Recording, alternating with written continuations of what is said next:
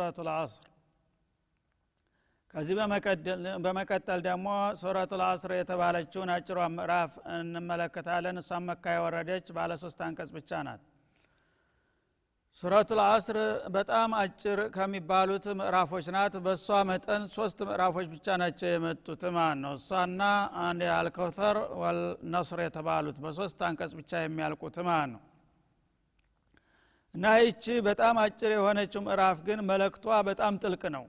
የቁርአንን መረክት በአጠቃላይ ያረገዘች ናት ማለት ይቻላል ማለት ነው።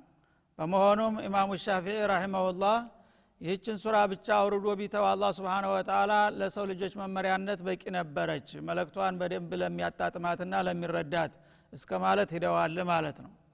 ለማንኛውም ምንድ ነው የምትለው? ወልአስር ብስሚላህ ራህማን ራሒም ጅግሩሩ በጣም አዛኝ በሆነው አላህ ስም እንጀምራለን። ካልን በኋላ አላህ በቃለ መሀል ላይ ከፍታታል ማለት ነው። ወለአስር በአስር ምላለሁኝ ይላል። አስር ማለት ደህር እንደማለት ነው። በዘመን ምላለሁ ይላል። ዘመን እንግዲህ የሁሉ ነገር መስተናገጃና መከናወያ ነው። የመጥፎውም የመልካሙም ነገር ሁሉ ማለፊያ ዘመን ነውና በጣም ትልቅና ብዙ ምስጢር ያካተተ ነገር ስለሆነ በዘመን ምላለሁ ዘመን ማለት ከትንሿ ሰኮንድ ጀምሮ ደቂቃ ቀናትና ሳምንታት ወራትና አመታት የሚደማመርበት የሆነ ክፍለ ጊዜ ማለት ነው።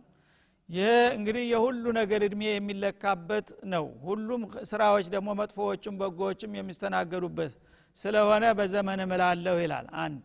በሁለተኛ ደረጃ ለአስር ማለት ምሽት ሰዓት ለማለት ነው እንደተለመደው። በፈጅር እንደማለ ሁሉ በምሽት ሰዓትም እና ከሰዓት በፊትና ከሰዓት በኋላ እንደሚባለው በቀኑ መነሻና መድረሻ ክፍለ ጊዜ እምላለሁኝ። ምክንያቱም የቀኑ መነሻና መድረሻ የአላህን ጥበብና ኃይል የሚጸባረቅበት ክፍለ ጊዜ ነውና ማለት ነው። ጠዋት የአላህ እንግዲህ በጨለማ ተውጣ ያደረችውን አለም በብርሃን የሚያበራባት ክፍለ ጊዜ ሲሆን ፈጅር ተባለና በሱ ማለበት ማለት ነው። ማታ ደግሞ ነግሶ የዋለውን ብርሃን እንደገና ሽሮ ወደ ጨለማ የሚገባበት ክፍለ ጊዜ ስለሆነ ከአሱር በኋላ ይህንንም ክፍለ ጊዜ የአላህ እንግዲህ ኃይልና ጥበብ በአለም ደረጃ የሚለዋወጥና የሚንጸባረቅበት ክስተት ጊዜ ስለሆነ በእነዚህ ይምላል ማለት ነው። ወይም አንዳንዶቹ አስር ማለት ሶላት ነው። አላ ሀስፊ ሙضፍ ወሶላት ልአስር እንደማለት ነው። ሶላት ልአስር ከሁሉም ሶላቶች የበለጠችና የተመረጠች በመሆኗ በእሷ ምላለው ለማለት ነው የሚሉም አለ? ያም ሆነ ይህ አላህ ስብሓንሁ ወተላ ከፍጥረታቶቹ በፈለገው ነገር ይምላልና ይምልልናል በመግቢያው ማለት ነው። ምሎ የሚያረጋግጠው ቁም ነገር ምንድ ነው ኢነ ልኢንሳን ለፊ ኹስር። ሰው ሲባል በከባድ ኪሳራ ውስጥ ነው ይላል ማለት ነው።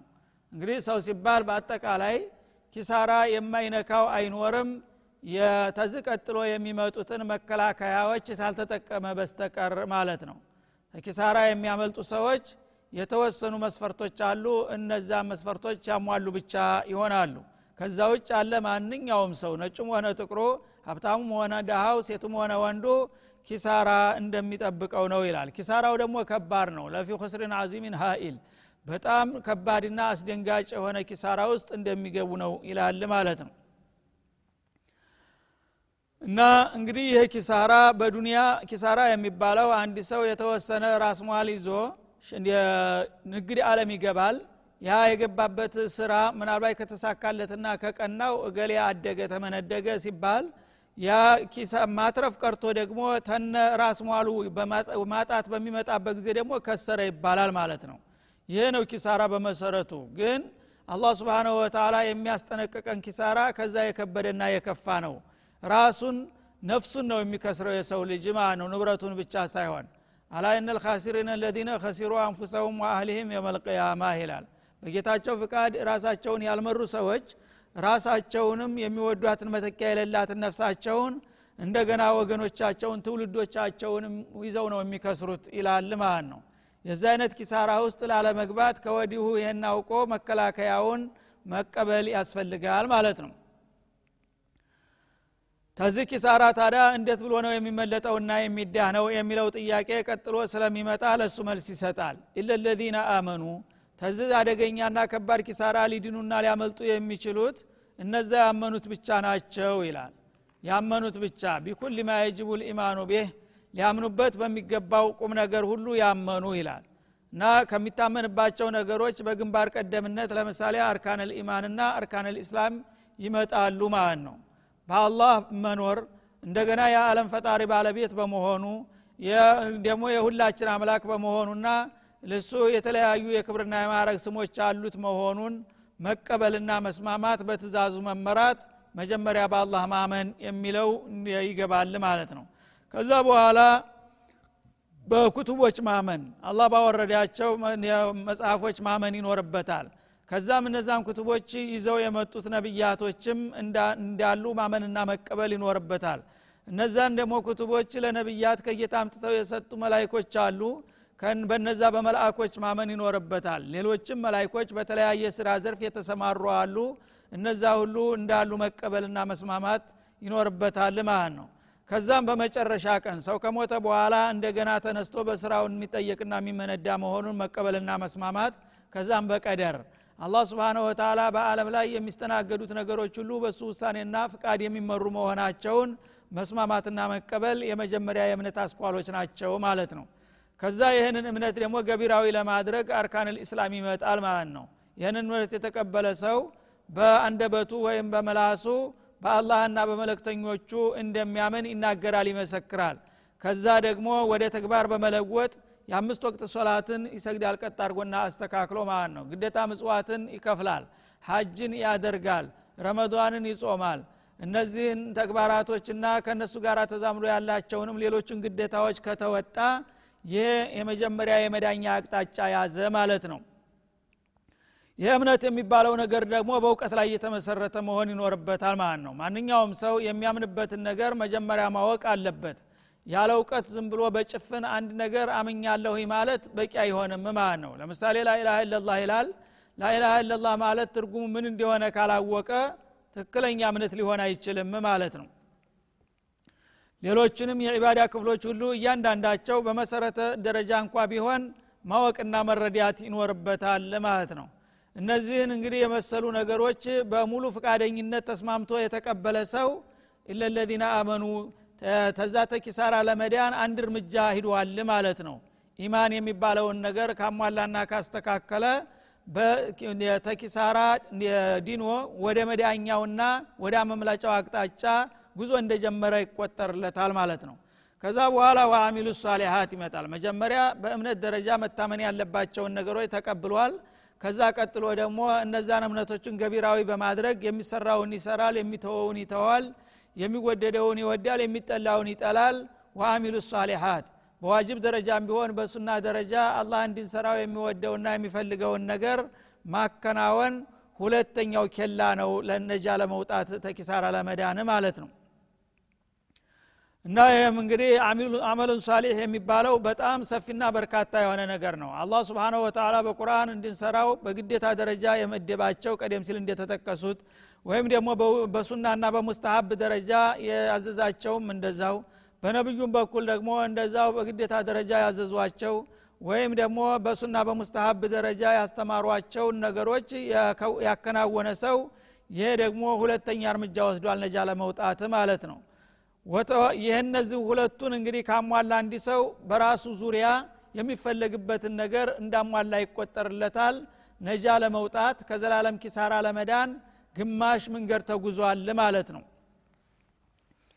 ከዛ በኋላ እንደገና ከራሱ አልፎ ሌሎችን ወገኖችንም አብሮ ይዞ ለመውጣት ደግሞ ወተዋሰው ቢልሐቂ በሀቅ አደራ የተባባሉ ሲቀሩ ይለናል ማለት ነው።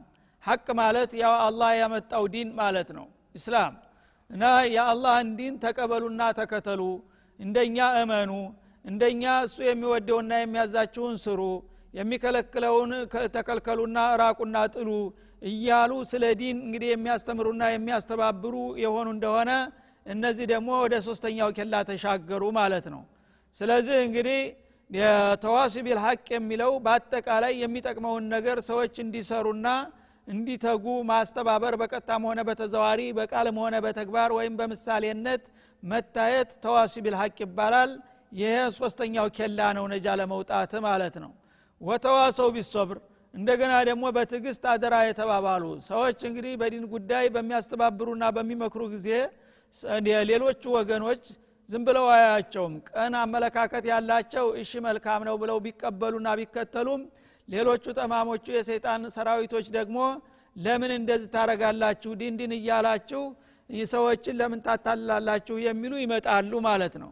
እነዛ በሚመጡ ጊዜ እነሱ ጋራ ምን አጨቃጨቀኝ ብሎ ወደ ኋላ ተተቀለበሰ ኪሳራ ውስጥ ቀረ ማለት ነው። ያ እንዳይሆን የመጣ ቢመጣ በዲን አላማው ላይ በሚያደርገው እንቅስቃሴ የተለያዩ አደናቃፊዎች ሸያጢን ልኢንሲ ወልጅን ቢመጡበትም እንኳን በጣም ተባብረውና ጠንክረው እሱም ባለ በሌለ ኃይሉ ራሱ ወገኖቹ ጋር በመተባበር አደራ በመባባል አንዱ ሌላውን በመደገፍ ጥርሱን ነቅሶ በትዕግስት ማየልና ማሸነፍ ይኖርበታል።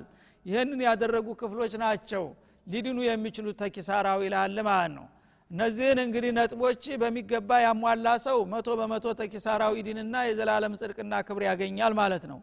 ከነዚህ ነገሮች የተወሰነ የጎደለበት በጎደለው መጠን ኪሳራ ያገኘዋል ማለት ነው ተግማሽ በታይ ተወረደ ደግሞ ኪሳራው እየከፋ ይመጣል። ጨርሶ ዜሮ ከሆነ ደግሞ ያልቅለታል ማለት ነው።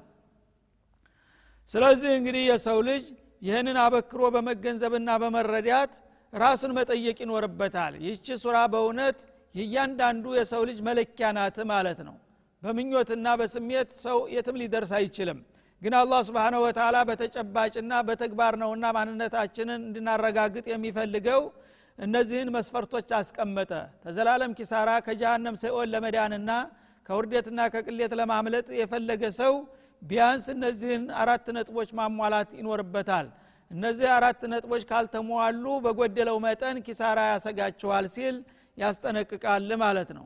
ስለዚህ ይህንን አውቀን ተዘላለም ኪሳራ ለመዳን እነዚህን ነጥቦች ማሟላት ለማሟላት መጣርና መፍጨርጨር ይኖርብናል ማለት ነው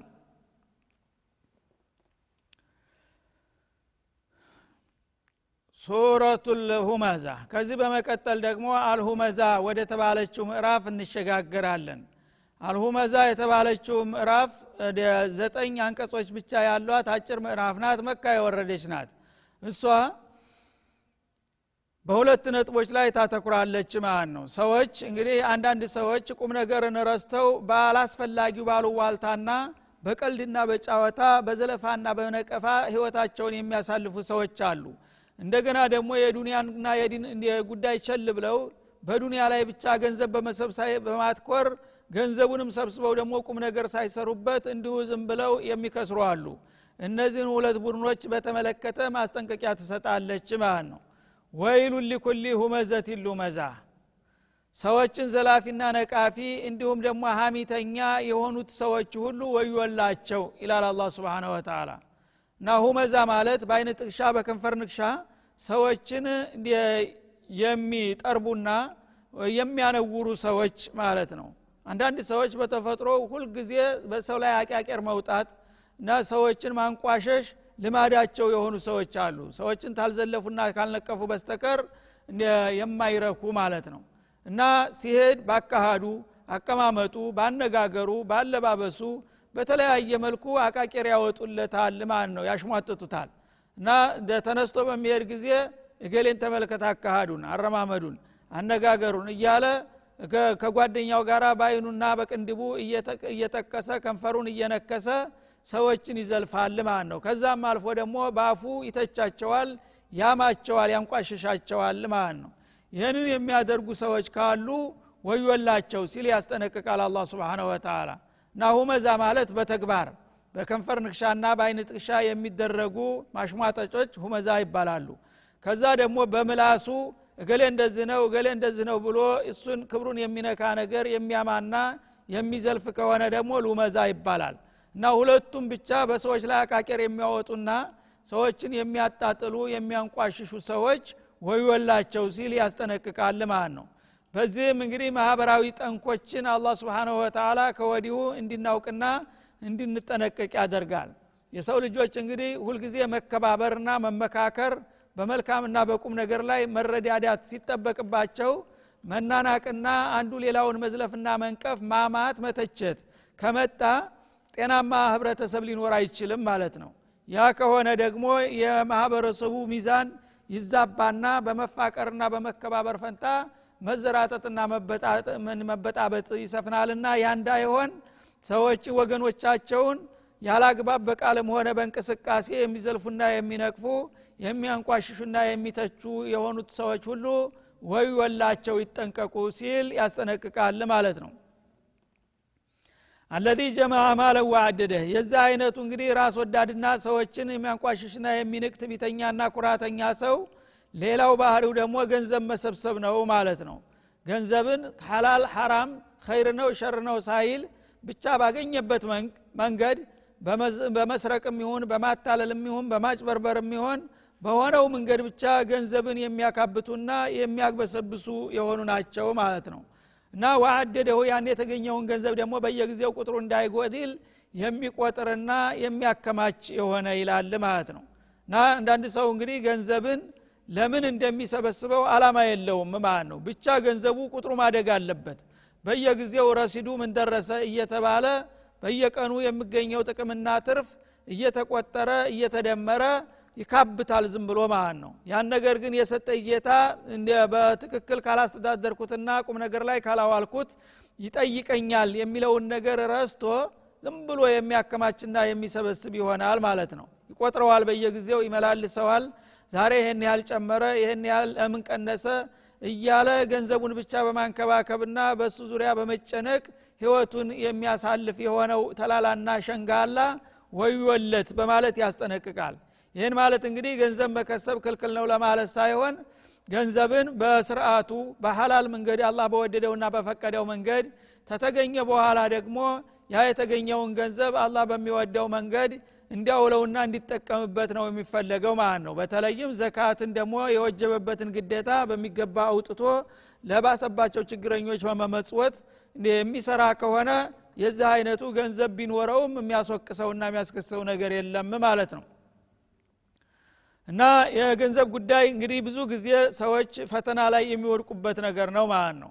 እና ባለፉትም ሱራዎች እንደተጠቀሰው በተደጋጋሚ የሰው ልጆች ገንዘብን ትወዳላችሁ ገንዘብ ከመውደዳችሁ ብዛት የተነሳ በማንኛውም አቅጣጫ ይምጣ። በህገ ወጥ መንገድ ይሁን በህግም ይሁን ዝም ብሎ መሰብሰብን ትፈልጋላችሁ። ይሄ ደግሞ ጥፋት ነው የሚያስከትልባችሁ የሚለውን ነገር አሁንም ደጋግሞ ያሰምርበታል ማለት ነው። እና ገንዘብ ለንተዛለ ቀደማ አብዲን ሀታ ዩስአላን አርባ ባልሚለው ሀዲሳቸው ነቢዩ አለ ሰላቱ ወሰላም ያስጠነቅቃሉ ማለት ነው። አንድ ሰው የውመልቅያማ በሚሆንበት ጊዜ ሲራት ድልድይ ስትመጣ ከዛይ ከድልድይ ላይ እግሮቹ ሊላቀቁና ኬላ አልፎ ሊሄድ አይችልም። አራት ጥያቄዎችን ተገቢ መልስ ካልሰጠ በስተቀር ይላሉ ማለት ነው። እና እነዛ ጥያቄዎች አን ዑምሪህ ፊማ አፍና እድሜው ምን ሰርቶ እንዳሳለፈው ይጠየቃል። አንድ ሰው እንግዲህ ሰባ ሰማኒያ ዓመት እድሜ የጸጋ አላህ ከሰጠው በዛ በረጅም እድሜው ምን እንደሰራበት ይጠይቀዋል ማለት ነው። ትክክለኛ መልስ ከሰጠ ኬላ ለማለፍ ቻለ ማለት ነው እንደገና وعن شبابه فيما أبلاه በተለይ የወጣትነት እድሜውን ማንኛውም የዲንም ሆነ የዱንያ ስራ መስራት የሚያምርበት አንድ ሰው በወጣትና በአፍላ እድሜው ነውና በዛ ጊዜ ደግሞ ያሳለፈውን ሳይጠየቅ አይቀርም ይላሉ ማለት ነው። እንደገና وعن ماله ተገንዘቡ ደግሞ من أين اكتسبه ከምን እንደከሰበው በምን መልክ እንደሰበሰበው ይጠየቃል። አንድ ሚሊ ሳንቲም ሳትቀር በምን እንዳስገባት ይጠየቃል እያንዳንዱ ሰው ማለት ነው። ሻሂዳችን አሁን ይሄ ነው ገንዘብ ዝም ብሎ መሰብሰብ አይደለም። ማንኛውም የምትመጣው ገንዘብ ሁሉ አላህ በፈቀደውና በወደደው መንገድ መግባቷን ማረጋገጥ ይኖርበታል ማለት ነው። ከገባ በኋላ ደግሞ ወአላማ ዛ አንፈቀሁ በምን ላይ እንዳወጣውና እንዳዋለውም ይጠየቅበታል ማለት ነው። ዋን ዕልምህ እውቀት ካለው ደግሞ የዲንም ሆነ የዱንያ እውቀት ያንን እውቀት ማዛ አሚለ ቢሂ ምን እንደሰራበት ይጠየቃል ለእነዚህ ጥያቄዎች ተገቢውን መልስ ከሰጠ ኬላውን አልፎ በሰላም ወደ ጀነት ሊዘልቅ ይችላል ማለት ነው። እነዚህ ጥያቄዎች ላይ ከወደቀ ግን ያው የሚጠብቀው አሳር ከባድ ነው በማለት ያስጠነቅቃሉ ማለት ነው። ስለዚህ ገንዘብን ያላግባብ የሚሰበስብና ዝም ብሎ እየቋጠረና እየቆጣጠረ የሚያስቀምጥና የሚያከማቸ ሆነው ወዮለት በማለት ያስጠነቅቃል። ያሰቡ አነማለሁ አክለዳ ከቂልነቱ ብዛት የተነሳ ገንዘቡ እንዳውም እድሜውን የሚያስረዝምና ዘላለም የሚያኖረው አድርጎ ይገምታል። ገንዘብ ካለ በሰማይ መንገድ አለ እንደሚሉት ዝም ብሎ በተለምዶ ገንዘብ ታለኝ ሀብታም ነኝ ከተባልኩኝ ሁሉም ነገር በጀ ነው ምን ችግር አለ? በማለት ብቻ ለመኩራራትና ለዝና መግዣ ያከማቸዋል ማለት ነው። ሌላው ቀርቶ ይህን ገንዘቤን ሳልጠቀምበት እሞትና ነገ በአላህ ፊት እጠየቅበታለሁ። ሌሎቹ እንደገና ባሉበት ይበሉና ይጠቀሙበታል ማለትን ትቶ እንዲያውም እድሜውን እንደሚያስረዝምለትና ምንም ነገር እንደማይመጣበት። ያው እድሜው ራሱ በገንዘቡ ላይ እየተመሰረተ ብታመምም እንደ ልቤ እታከማለሁኝ እድሜ የፈለግኩትን ያህል እኖራለሁኝ ብሎ ከነጭራሹ ሞትን እስከ መርሳት ይሄዳል ማለት ነው። ስለዚህ እንግዲህ እንዲህ አይነቱ ሽንግልና ተላላሰው ወዮለት። ከዚያ አስተሳሰቡ ባይወጣና አቋሙን ባያርቅና ባያስተካክል በጣም አይከፎ የከፋ ቅጣና ችግር ነው የሚያጋጥመው ሲል ከወዲሁ ያሳውቃልና ያስጠነቅቃል። ከላ እናንተ ተላላው የሰው ልጅ ከዚህ አይነት ከንቱ አስተሳሰብህ ተቆጠብና ታረም ከዚህ ከንቱ ሀሳብህ ብትወጣ ይሻልሃል ይላል። እምቢ ካለ ግን ይህ ሰው ለዩም በደነ ፊል ሕጦማ። መላው ሰውነቱን በአንድ ጊዜ በቅጽበታዊ ፍጥነት የምታደቅ ሆነችው አደገኛ ቅጣት ላይ እንደሚወረወር ነው ይላል ይህን ማስጠንቀቂያን ሰምቶ የማይመለስና አቋሙን የማያስተካከል ከሆነ የሰው ልጅ እኔ እርግጠኛ ነኝ ወላሂ ይላል። በቀሰም በመደገፍ ማለት ነው። ለዩንበዘነ ላሚቱ ላመልቀሰም ናት ወላሂ ለዩንበዘነ ሀዘ ልሙጅሪሙ ይሄ ጠማማና ራስ ወዳድ የሆነው ሰውዬ ይህን ማስጠንቀቂያን ካልተቀበለ ነገ አንድ ጊዜ እንደነደደች በሚጨመርበት ጊዜ በቅጽበታዊ ፍጥነት መላው ሰውነቱን ቆዳውንና ስጋውን እንደገና አጥንቱንም አዲቃ በአንድ ጊዜ አመድ የምታረገ አደገኛ እሳት ላይ እንደምወረውረው ተወዲሁ ይወቅና ይጠንቀቅ ይላል። ወማ አድራከ መልሑጦማ አድቃቂ የተባለችው ቅጣት ምን አይነት አድቃቂ እንደሆነች ምን ታቃለህ እኔ ካልነገርኩ የእሷን ኃይል ምን ያህል እንደሆነ ማንም ሊገልጣትና ሊያውቃት አይችልም ማለቱ ነው ማለት ነው። እና እሷም አልሑጦማ የተባለችው አደገኛ ቅጣት ናሩላህ ልሙቀዳ አንድ ጊዜ ከተለኮሰችና ከነደደች መብረጃና መጥፊያ የሌላት የአላህ ቅጣት ናት ይላል ማለት ነው። ሲኦል ጀሃነም ናት ማለቱ ነው። እና ጀሃነም እንግዲህ አላህ ለጥላቶቹ የደገሳትና ያዘጋጃት አደገኛ ቅጣት የተሞላባት ቦታ ናት። ይህችም እሳት አንድ ጊዜ ከተለኮሰች ምን ጊዜም ቢሆን መብረጃና መጥፊያ የሌላት ናት ማለት ነው። አለቲ ተጠሊዑ አለልአፊዳ እሷ በሰዎች ልብ ራስ ላይ ዘልቃ የምትጠልቅ ናት ይላል ማለት ነው እንግዲህ የእሳቷ ልሳን አንድ ጊዜ በሚሰነዘር ጊዜ ሰውነቱን እንዳለ ወላ ቆዳ ስጋ አጥንት ሳይቋቋማት በቅጽበታዊ ፍጥነት ልብ ራስ ላይ ጠልቃ ገብታ ልብን የምታሳረር ናት ማለት ነው። እንግዲህ እመም ከሚሰማው ወይም ቃጠሎ ከሚሰማው የአካል ክፍል ሁሉ እጅግ የሚሰማው ልብ ነው። ልብ ውስጥ በሚገባ ጊዜ አንድ ነገር መርዙ አሁኑ የሰውየው የመሞት እድል ነው ያለው። ክፋቱ ግን የውመልቅያማ ሞት አይፈቀድም ስለዚህ እንደዛ የመጨረሻ አሰቃቂና ሰቅጣጭ የሆነው የአካል ክፍሉ ላይ ደርሳ የምታሳርርና የምታንቆጫርር የሆነች አደገኛ እሳት ናት በማለት ያስጠነቅቃል ማለት ነው። የጃሃንም እሳት እንግዲህ የፈለገውን ያህል ከባድ ቢሆንም በሰባጅ ቢብስም የሰው ልጅ አቅም እንግዲህ በጣም ውስን ነው። እንኳን በጃሃንም እሳት ቀርቶ በዚች በዱንያ እሳት አንዲህ የተወሰነ ቃጠሎ ውስጥ ከገባ ወደ አሁኑ በደቂቃዎች ውስጥ የለም ሰውየው ማለት ነው የውመልቅያማ ግን በሰባ እጥፍ ነው የሚያድገው ኃይሉ የሰዓቱ ማለት ነው? የዛ አይነት እንግዲህ ከባድ ኃይል ያለው እሳት ውስጥ ገብቶ የሰው ልጅ መሞት ግን አይፈቀድለትም። ሞት ራሱ ቀደም ብሎ ሙቷልና ማለት ነው። ስለዚህ ሙቶ መገላገል የለም ወይም ደግሞ ወጥቶ ማምለጥ የለም። በዛ ዘላለም ሲማቅቅ እንዲኖር እንደሚደረግ ነው በማለት ያስጠነቅቃል። እና ተጠሌዋ አለላፊዳ ይህቺ የጃሃንም እሳት የአላህ እሳት ያላት በሰዎች አናት ልብ ላይ ዘልቃና ጠልቃ የምትገባ ናት ይላል ማለት ነው። ኢናሃ አለይም ሙሶዳ ይህች እሳት ደግሞ የውጭ አየር መጥቶ እንኳ ትንሽ እንዳያበርዳትና ጋብ እንዳያደርጋት በጥልቅ ጉድጓድ ውስጥ የተዘጋች ናት ይላል ማለት ነው። ታሁን ቀደም በተደጋጋሚ እንደተጠቀሰው የጃሃንም እሳት ወደ ታይ ነው በጥልቀት በተዘጋጀ ጉድጓድ ውስጥ ነው ያለችው ማለት ነው። እና የጉድጓዱ ጥልቀት ሰባ አመታት ያለማቋረጥ ወደ ታች የሚያስወርር ነው ማለት ነው። አንድ ሰው ድንጋ አፋፉ ላይ ብቅ ብሎ ቢወረውር ወይም ሰው ቢወረወር ማረፊያው ከመድረሱ በፊት ሰባ አመታት ያስጨርሳል ወደ ታይ ተምዘግዝጎ የሚወርድበት ማለት ነው። በዛ ውስጥ የተሞላ ባህር የመሰለ ነገር ነው። እንደ ዱኒያ እሳት አይደለም። እና የእሳቱ ክፋት መጀመሪያ አንድ ሺህ አመት ሲቀቀል ሲነድ ኑሮ ነጭ ይሆናል ይላል። ከዛ እንደገና ነጭ ቀይ ይሆናል መጀመሪያ ደግሞ ሌላ አንድ ሺህ አመት በሚጨመርለት ጊዜ ነጭ ይሆናል። ወደ ንጣት በገዛ ኃይሉ ራሱ እየቀየረ ይመጣል ማለት ነው። ከዛ ደግሞ ሌላ አንድ ሺህ አመት በሚጨምርበት ጊዜ ጨለማ እንዝዝ ይሆናል ማለት ነው። አሁን ያለችው በዛ በሶስተኛው ደረጃ በጣም እንዝዝ ጨለማ የሆነ ነው ማለት ነው። የዱንያ ሰዓት ግን ቀይና ቢጫ ነው ቀላል ስለሆነ ማለት ነው። ያዛ የጃሃንም እሳት ግን አንቀጥ ድግድግ ጨለማ ነው ልክ ደግሞ እንደ ባህር የተኛ ነገር ነው። የሰባ ዓመት እርቀትና ጥልቀት ውስጥ ባለ ጉድጓድ ቦታ ውስጥ ተኝቶ ነው የሚጠብቀው ማለት ነው። እንደዛ አይነት እሳት ነው የሚጠብቃቸው ሲል ያስጠነቅቃል ማለት ነው። ኢናሃ አለይም ሙሶዳ እዛ እሳት ውስጥ በሚገቡ ጊዜ የእሳቱ እንፋሎት ወደ ላይ ልክ ድስት እንደሚገነፍል ተቀጮቹን ወደ ላይ እንፋሎቱ ገንፍሎ ይዟቸው ይወጣል ማለት ነው። ወደ አፋፉ ይቃረባሉ የዛ ጊዜ አስፈንጥሮ ተፍቶ ልንወጣ ነው ብለው ተስፋ ሲሰማቸውና ሲንጫጩ እንደገና ደግሞ ወደ ታች ይዟቸው እንዲወርድ ይደረጋል ማለት ነው። ፊ አመድ ሙመድዳ በሩም ይዘጋል እንፋሎት እንኳ ትንሽ ወጥቶ እንዳይቀንስላቸው ማለት ነው። እና መግላሊቱ ክዳን አለው ማለት ነው ጉድጓዱ። ያ በሚዘጋበት ጊዜ በኃይል እንዳይከለፈት ደግሞ ተላይ ረግጠው የሚይዙ መሰሶ መሰሶ የመሰሉ ትልልቅ የብረቶች መሸንጎሪያዎች አሉ ማለት ነው። በነዛ በመሸንጎሪያዎች ተረግጦ የተዘጋ የሆነ አደገኛ ቦታ ነው በማለት ያስጠነቅቃል ማለት ነው። ስለዚህ እንግዲህ እንዲህ አይነቷን ከባድና አደገኛ ሰዓት የሰው ልጆች ከወዲሁ አውቀው ለዛ ከሚያበቃቸው ጥፋትና ክፋት መታረምና መቆጠብ ይኖርባቸዋል። እምቢጋሉ ግን ዛሬ በቃል የተነገረው ነገር ነገ ወደ ተግባር ተለውጦ እንደሚገቡበትና እንደሚረከቡት ነው ሲል ያስጠነቅቃል ማለት ነው።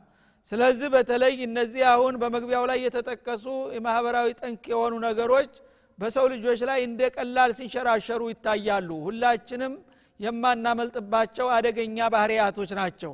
ሰዎችን እንግዲህ በከንፈር ንሻ በጥርስ በአይን ጥቅሻ መተቸትና መጎንተል ከዛም ደግሞ አልፈን ሰዎችን ያላግባብ መልከፍና መዝለፍ መስደብ ማንቋሸሽ ነገር ማሳበቅና ሰዎችን ማጣላት የመሳሰሉ ነገሮች እንደ ቀላል ሰዎች ይሰሯቸዋል።